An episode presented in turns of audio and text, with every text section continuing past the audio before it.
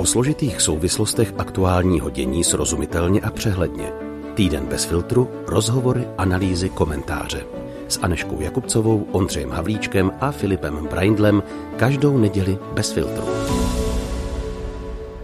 Ve středu 26. července odstartoval předprogram Světových dnů mládeže, které se v portugalském Lisabonu budou konat od 1. do 6. srpna.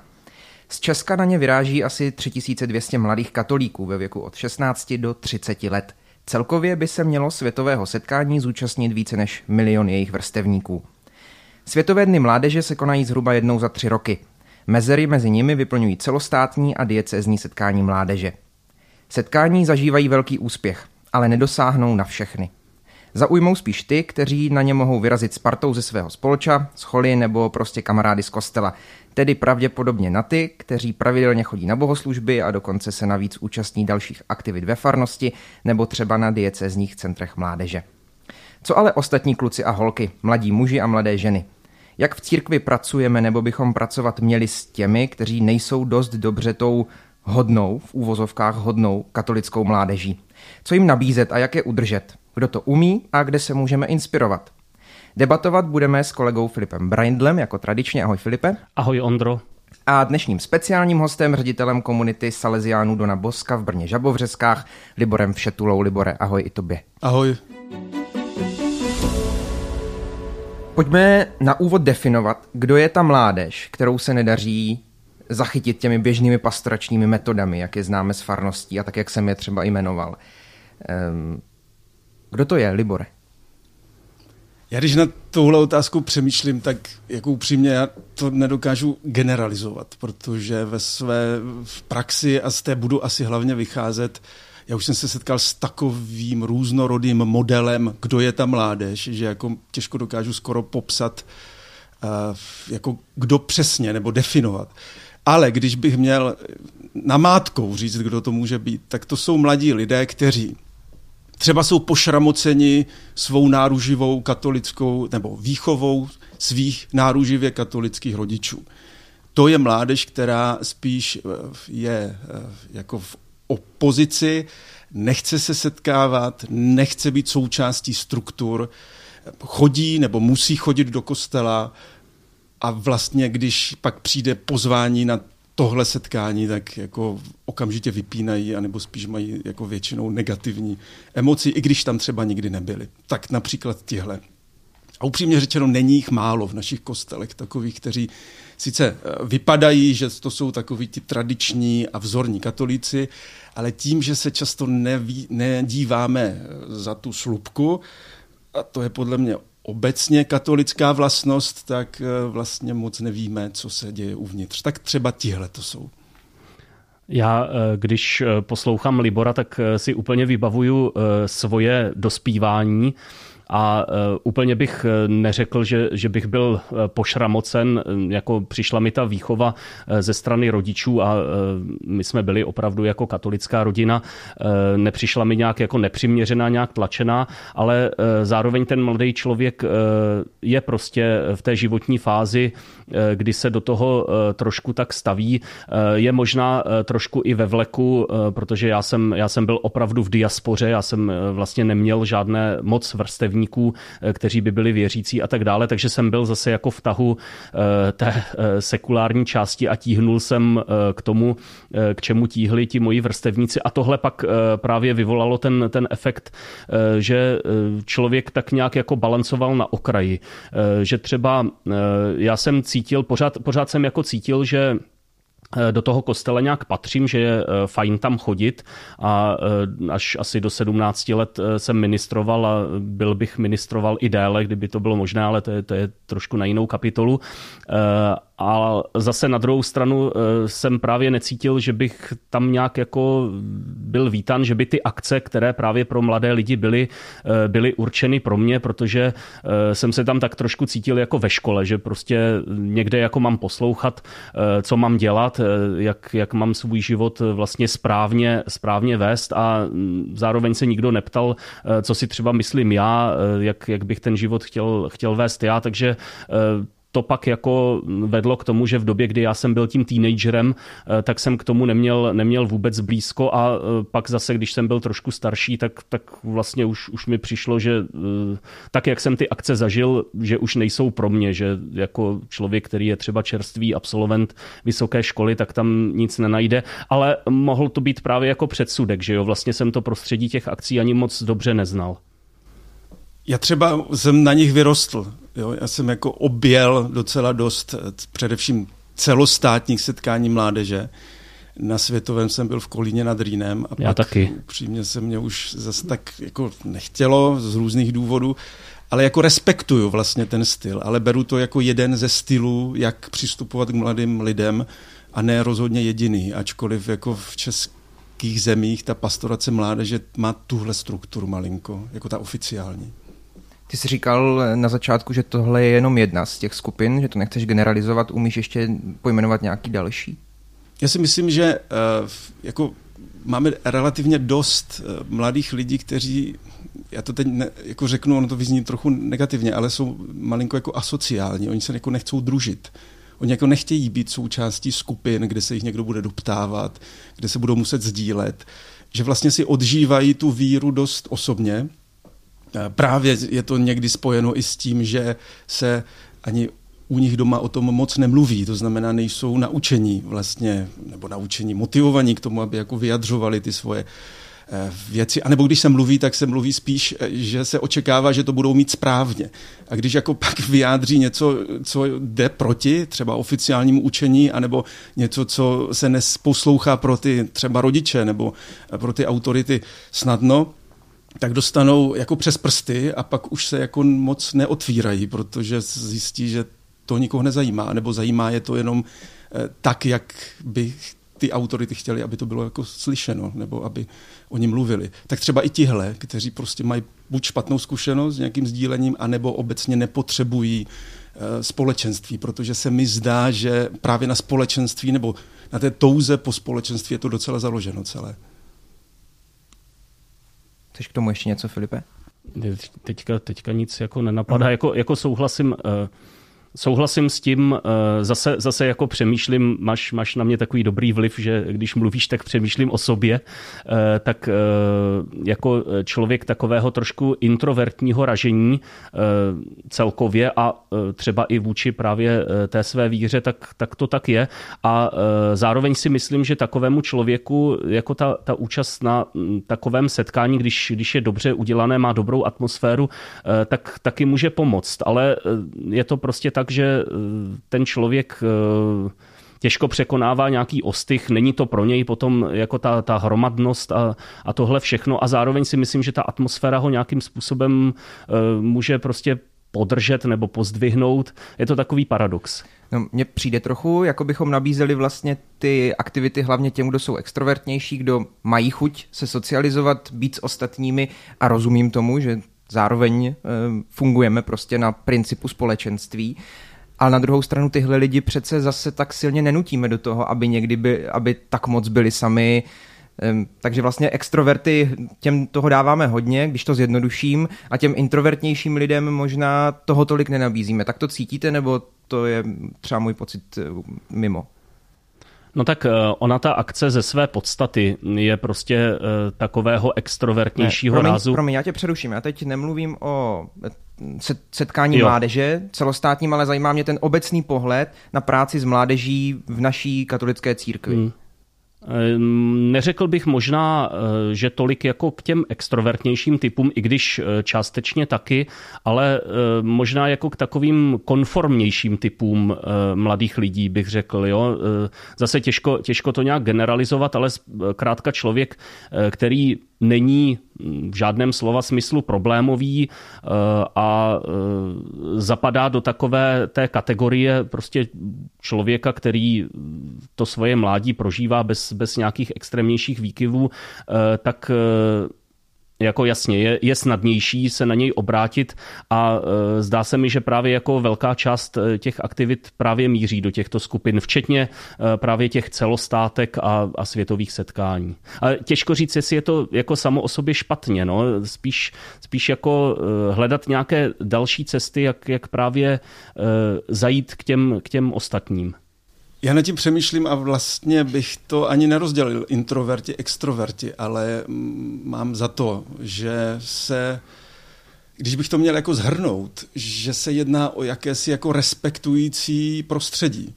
Protože tihle lidé, nebo obecně mladý člověk, jako očekává, nebo právem očekává, nebo pokud očekává, tak je to dobře, jako z, z, z církevních společenství, jako respekt k jinakosti.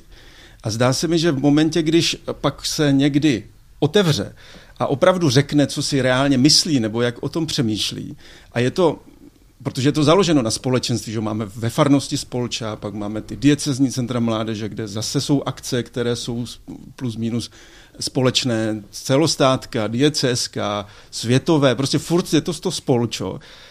Což samo o sobě podle mě není špatně, i když, jak říkám, jsou lidi, kteří nikdy nepřekročí tu hranici, přihlásit se na něco, kde nikdy nebyl, nikoho tam neznám, stojí to prachy, prostě jedu tam a vůbec nevím, co mě čeká, tak to nepřekročí. Ale když už to překročí, tak se mně někdy zdá, že kdy, když přijde opravdu na jako niterné sdílení, tak jako často neumíme, teď mám na mysli z pozici těch organizátorů, jako unést tu jinakost že tam prostě přijdou mladí lidi, kteří si to myslí třeba úplně jinak. A nebo jako mají zkušenost ze svých sekulárních škol, protože nežijou v úzovkách v tom skleníku církevních, když o církevních už si taky nedělám iluze. A teďka prostě vyjádří na rovinu něco, co třeba fakt jako explicitně jde proti učení katolické církve a cítí se být out, protože buď se mlčí blahoskloně, anebo jsou poučováni, že vlastně tak by, takhle by si to jako myslet moc neměli tak já jako na druhou stranu chápu, že ne všichni jsou jako nadšeně eh, prostě usměvaví a, a že to jako mají tak, jak se od nich chce, aby to měli. Pokud zůstaneme u té první skupiny, protože ta, aspoň třeba co znám ze svého okolí, mi přijde, že je, eh, že je velká. Teď myslím tu skupinu, která tam nikdy ani nevyrazí. Ne, že by byla zklamaná z jednoho setkání, ale třeba na setkání vůbec nikdy ani nevyrazí z různých důvodů. Co tahle skupina potřebuje dostat jiného? Já si myslím, že potřebuje jako alternativní a někdy tak trochu undergroundové struktury. Jako já to vidím jako z, ze svého úhlu pohledu, to tady jako deklaruju na začátku. Já tady nemluvím za katolickou církev, já mluvím za Libora Všetulu, který je selezián a prožil de, desítky let s mladýma lidma, většinou na okraji církve. A tihleti jako mladí lidi vlastně trochu s despektem se dívají, nebo často, jako, ale to, jak říkáš, to jsou trochu předsudky, protože tam třeba nikdy nebyli, anebo slyšeli nějaký útržek celého tady toho a obvykle to jsou ty pikošky nebo takový ty eh, bigotní názory, který vždycky se najde nějaký přednášející, který prostě na takovém setkání něco takového říká. A pak od svých vrstevníků, kteří tam byli, jako slyší pár tady těchto těch střípků a z toho si jako udělají celistvý obraz. Já to nesoudím, Někdy je to škoda, ale zase tam nikoho nenutím. Ale co potřebují? Potřebují opravdu jako několik málo věcí. Potřebují zacítit, že prostě církev opravdu jako res, je respektujícím společenstvím, že jako vnímá tu jinakost a dokáže ji unést. To se děje jako různým způsobem. To se děje už tím, jak vystupuje pan farář ve farnosti, o čem káže, jak se ptá a především naslouchá, protože jako my často se ptáme, ale vlastně upřímně nechcem slyšet jiné odpovědi, než si myslíme, že bychom jako měli slyšet. Prostě tohle si myslím, že tam to začíná. Začíná to samozřejmě z rodin, jako proto jsem mluvil o té výchově, protože někdy ta výchova já, já nekritizuju rodiče, prosím vás, milí rodičové, pokud to posloucháte, všechna čest, skláním se, žiju v celibátu, nemám o tom skoro moc co mluvit. Na druhou stranu vlastně uh, jako málo se ptáme a málo si nasloucháme v těch rodinách. A málo dokážeme vyjádřit, jak to vlastně máme. Já když třeba spovídám mladého člověka a úplně prostě se ptám a víš, jak to mají vaši s vírou, vlastně mnoho lidí vůbec neví, jak to mají ty rodiče s vírou. Oni ví, že chodí do kostela. Oni ví, že chcou po nich, aby taky chodili do kostela, nebo aby se jako modlili, ale jako jít za tu slupku těch viditelný v prožívání jako té víry, možná za slupku toho systémového náboženství, to vlastně moc jako nedokážeme. A tohle si myslím, že ti lidi potřebují, ti mladí. Jako jít po podstatě aby to dávalo smysl, aby opravdu jsme se vypořádali, ať už intelektuálně nebo emocionálně s těma jinakostma, jak eh, žít s tím, že katolická církev říká něco, s čím já jako třeba bytostně nesouhlasím a přesto to třeba nemusí být důvod, abych ho pouštěl.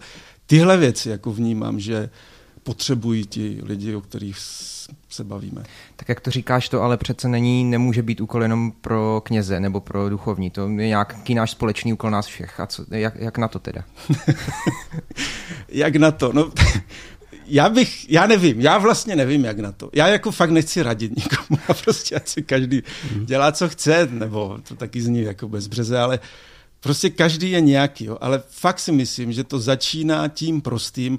Já bych fakt začal od toho pána Ježíše. Ono to není fráze, ale když se fakt díváme, jak se choval k jinakosti, tak on nebyl člověk, nebo boho člověk, dobře, jestli mě poslouchají tady jako věřící, který, který prostě primárně odsuzoval, anebo se ptal, protože chtěl slyšet nějakou odpověď, nebo blahoskloně mlčel a vlastně si myslel, jo, tak teď si myslí něco jiného, ale já tě určitě přesvědčím, nebo časem to prostředí tě dostane do toho názoru, jak my chceme. Ale prostě velmi respektujícím způsobem jako un, unesl to, když někdo byl jiný. A tohle si myslím, že je všechna ta otázka všech těch homosexuálních témat, které teď řešíme a je to u mladých lidí jako extrémně aktuální. My jsme třeba dělali v, v Žabinách průzkum docela jako velmi důkladný průzkum, kterého se zúčastnilo asi 350 lidí, což a bylo to fakt jako sociologicky profesionálně udělané a zjistili jsme, kolik jako lidí na okraji je součástí našeho společenství a my to vlastně nevíme. A jsou tam ale Pravděpodobně proto, že třeba je to pro ně nejmenší zlo. Já nevím, já si to tak jako čtu, protože my taky nejsme extrémně respektující společenství. Ale jako toužím potom, abychom dokázali unést homosexuály, kteří se drží za ruku. A třeba, já nevím, když je obnova manželských slibů, tak si to minimálně vnitřně taky odžívají ten vztah. Toužím potom, abychom se nedívali přes prsty na lidi, kteří se rozvedli a teď jako jdou třeba ke svatému přijímání, protože upřímně to svědomí jim tohle káže. Toužím potom, abychom prostě všichni ti, kteří mají tetování nebo piercing, tak nebyli hned jako zařazení do škatulky, tam určitě prolízá ďábel a teď je jako nějak uhrané. Tohle je pro mě touha, kterou sdílím i s těma mladýma lidma, se kterými se potkávám a to se začíná. Já nevím, kde se tohle začíná. Já vlastně nevím, jako kde se tohle učí. Filipe, ty víš?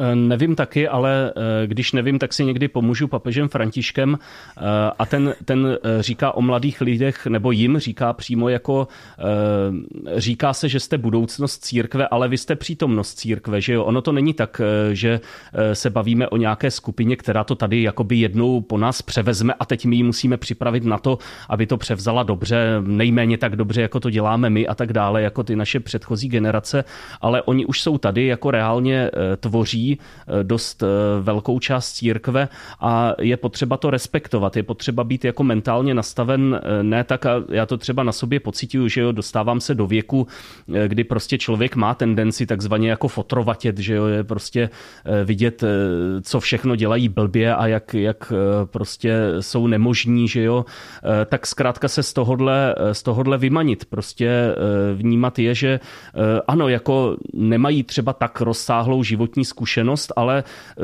jako to, co mají, tak, tak není zas tak málo, aby nemohli být součástí i třeba nějakých jako rozhodovacích procesů. Takže eh, vymanit se z té mentality, že jako my si je tady teďka někam posadíme a řekneme jim, co mají dělat a oni, když budou dostatečně chytří, tak, eh, tak to udělají. Když nebudou, tak hold jako se někde, někde vymlátí, že jo, a spadnou na hubu a uvědomí si, co dělali špatně a taky se zařadí.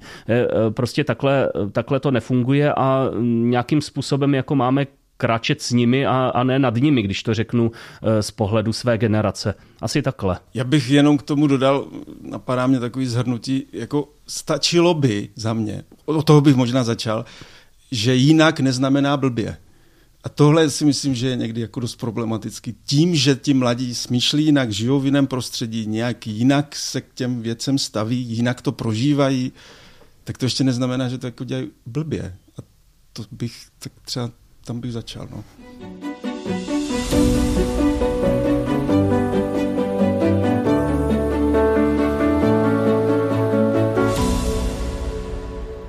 Napadá mě ještě jedna eh, zásadní otázka, podle mě, možná eh, nebude z posluchačů nebo vám zásadní připadat.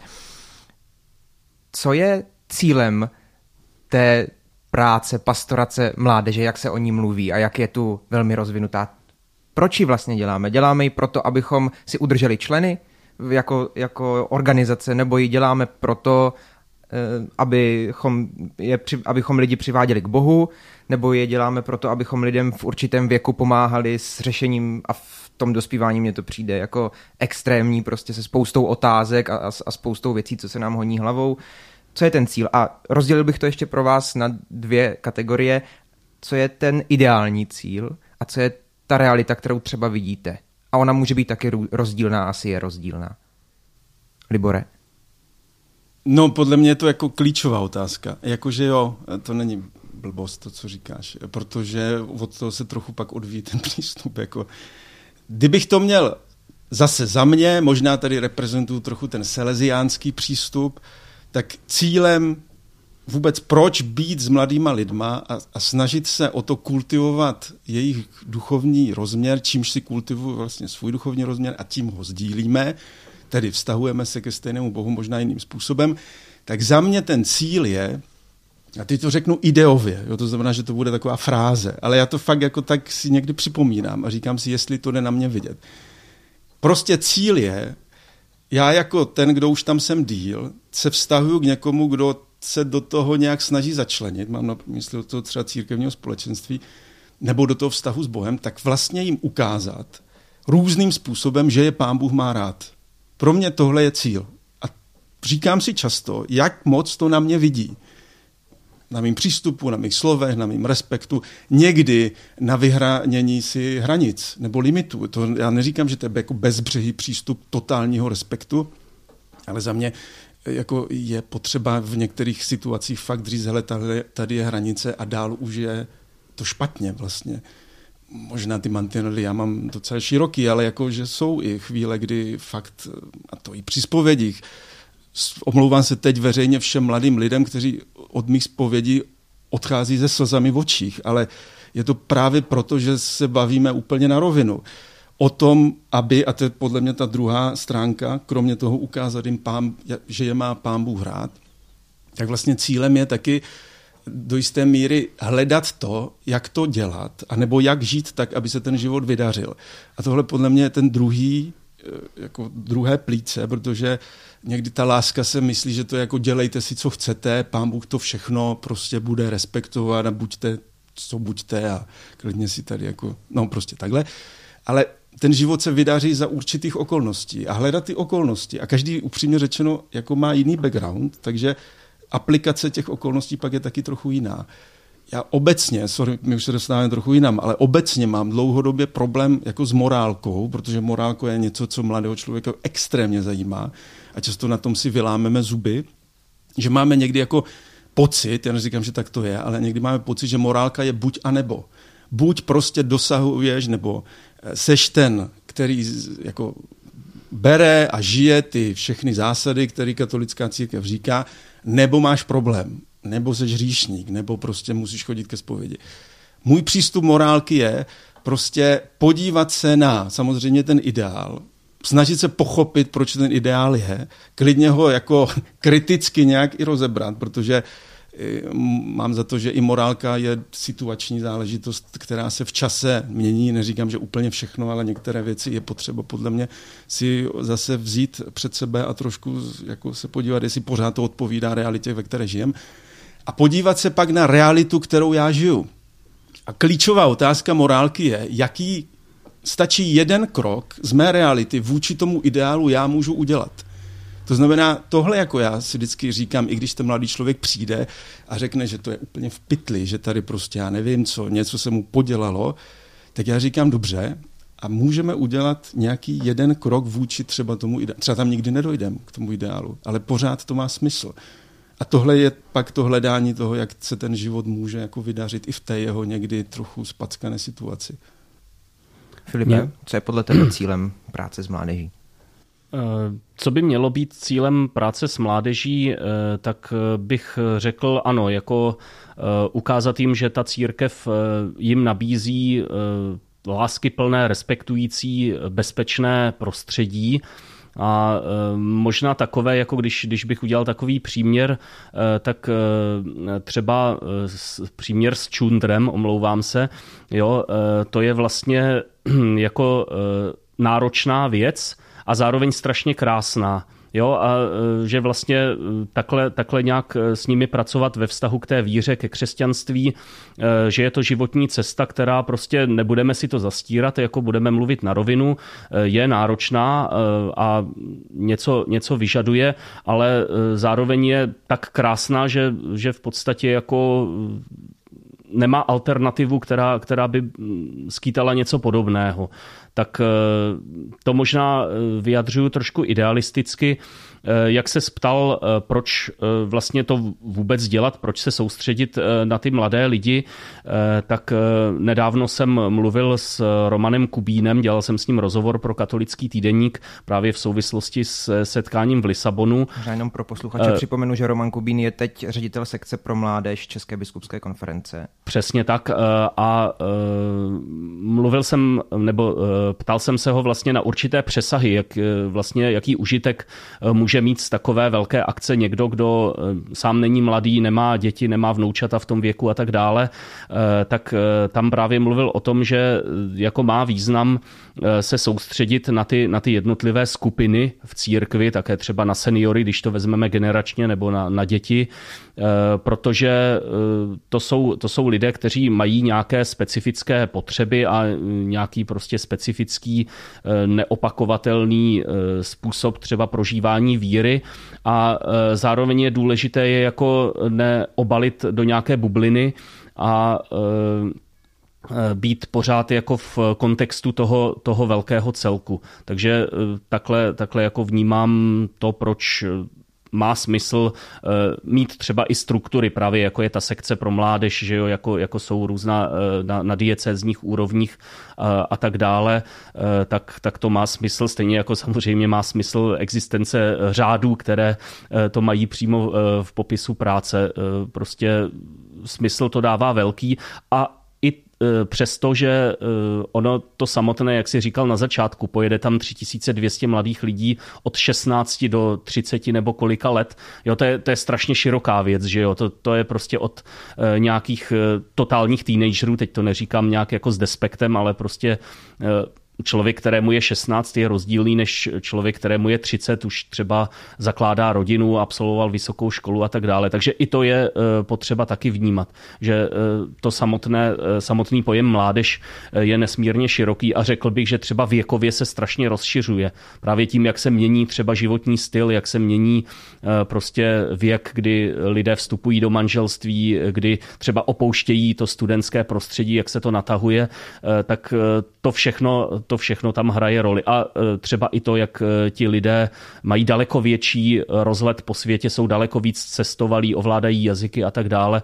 tak e, to všechno je takový mix nad kterým je dobré přemýšlet, než, než jako řekneme mládež. Jako my se chceme věnovat mládeži, tak, tak vlastně si vůbec říct, o koho jde.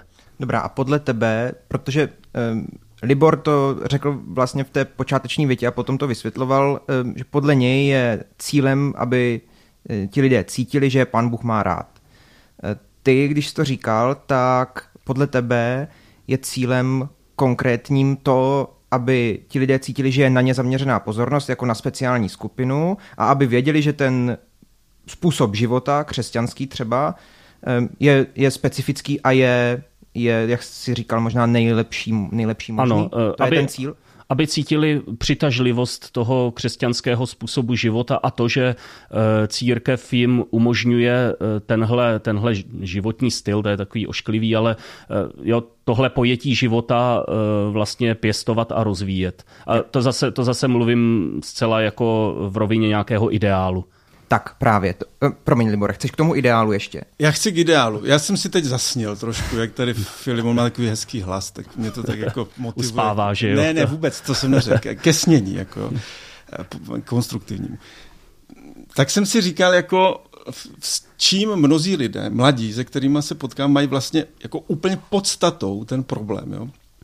A ten problém za mě spočívá v tom, že se zaměňuje vnější a vnitřní. Že prostě často jsou motivováni k tomu, aby vnějším způsobem něco dělali. Chodili do kostela, modlili se, chodili ke zpovědi, eh, nevím co všecko, prostě doma se modlili, prostě ráno, večer, prostě domyslete si, co chcete. Ale že to vlastně jako moc nedosáhne do toho vnitřního světa.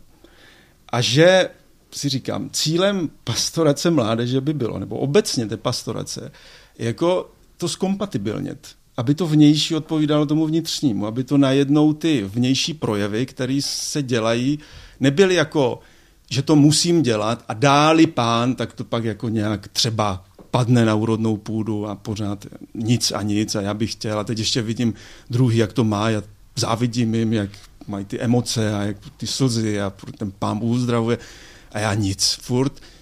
Ale aby zkrátka jako ten mladý člověk nějakým způsobem, a to se děje často přes vztahy, přes prostředí, který vytváříme, o tom jsem mluvil tam na začátku, třeba to respektující prostředí, přes zájem, naslouchání a tak dále, aby zkrátka dospěl k tomu, že podstatou všeho je jako vztah s Bohem, který se chce sdílet a já jako můžu ho objevovat v něčem, co jsem si třeba předtím ani nemyslel, že tam by mohl být. A že s ním můžu komunikovat a že, a teďka doufám, že nic neprozradím, teď máme tábor s Birmovanci za 14 dnů nebo 3 týdny, děláme trička a bavili jsme se, co dáme jako citát. A přišel mi jeden citát jako skvělý, vlastně nevím, kdo ho řekl, ale je tam napsáno, víra nedělá věci snadnými, ale dělá je možnými. Že prostě jakoby to není snadný styl života, ale je to styl života, který dává jako smysl mnohým věcem. A mnohé věci, které třeba zdá se, že na tomto světě jsou nesmyslné nebo nemožné, tak vlastně ve víře v Krista jsou možné, protože to ovlivňuje celou, celý vnitřní svět. A promiň, poslední věc, ze kterou osobně mám problém, a rád bych to měl, ale neměl jsem to, když jsem byl mladý, aby se konečně už řeklo, že prostě život s Bohem se neodehrává hlavně v kostele. Prostě furt do toho chrámu, jo? jako ty mše, ty atrakce katolický, teď to říkám jako pozitivně, jo? atrakce jako ve smyslu, co všechno člověka eh, zaujme. Furt tam rveme do toho chrámu, ale prostě jako víc toho kostela a říct, hele, jako být následovníkem Ježíše Krista se děje za mě především mimo chrám, především jako v srdci, to znamená na každém místě.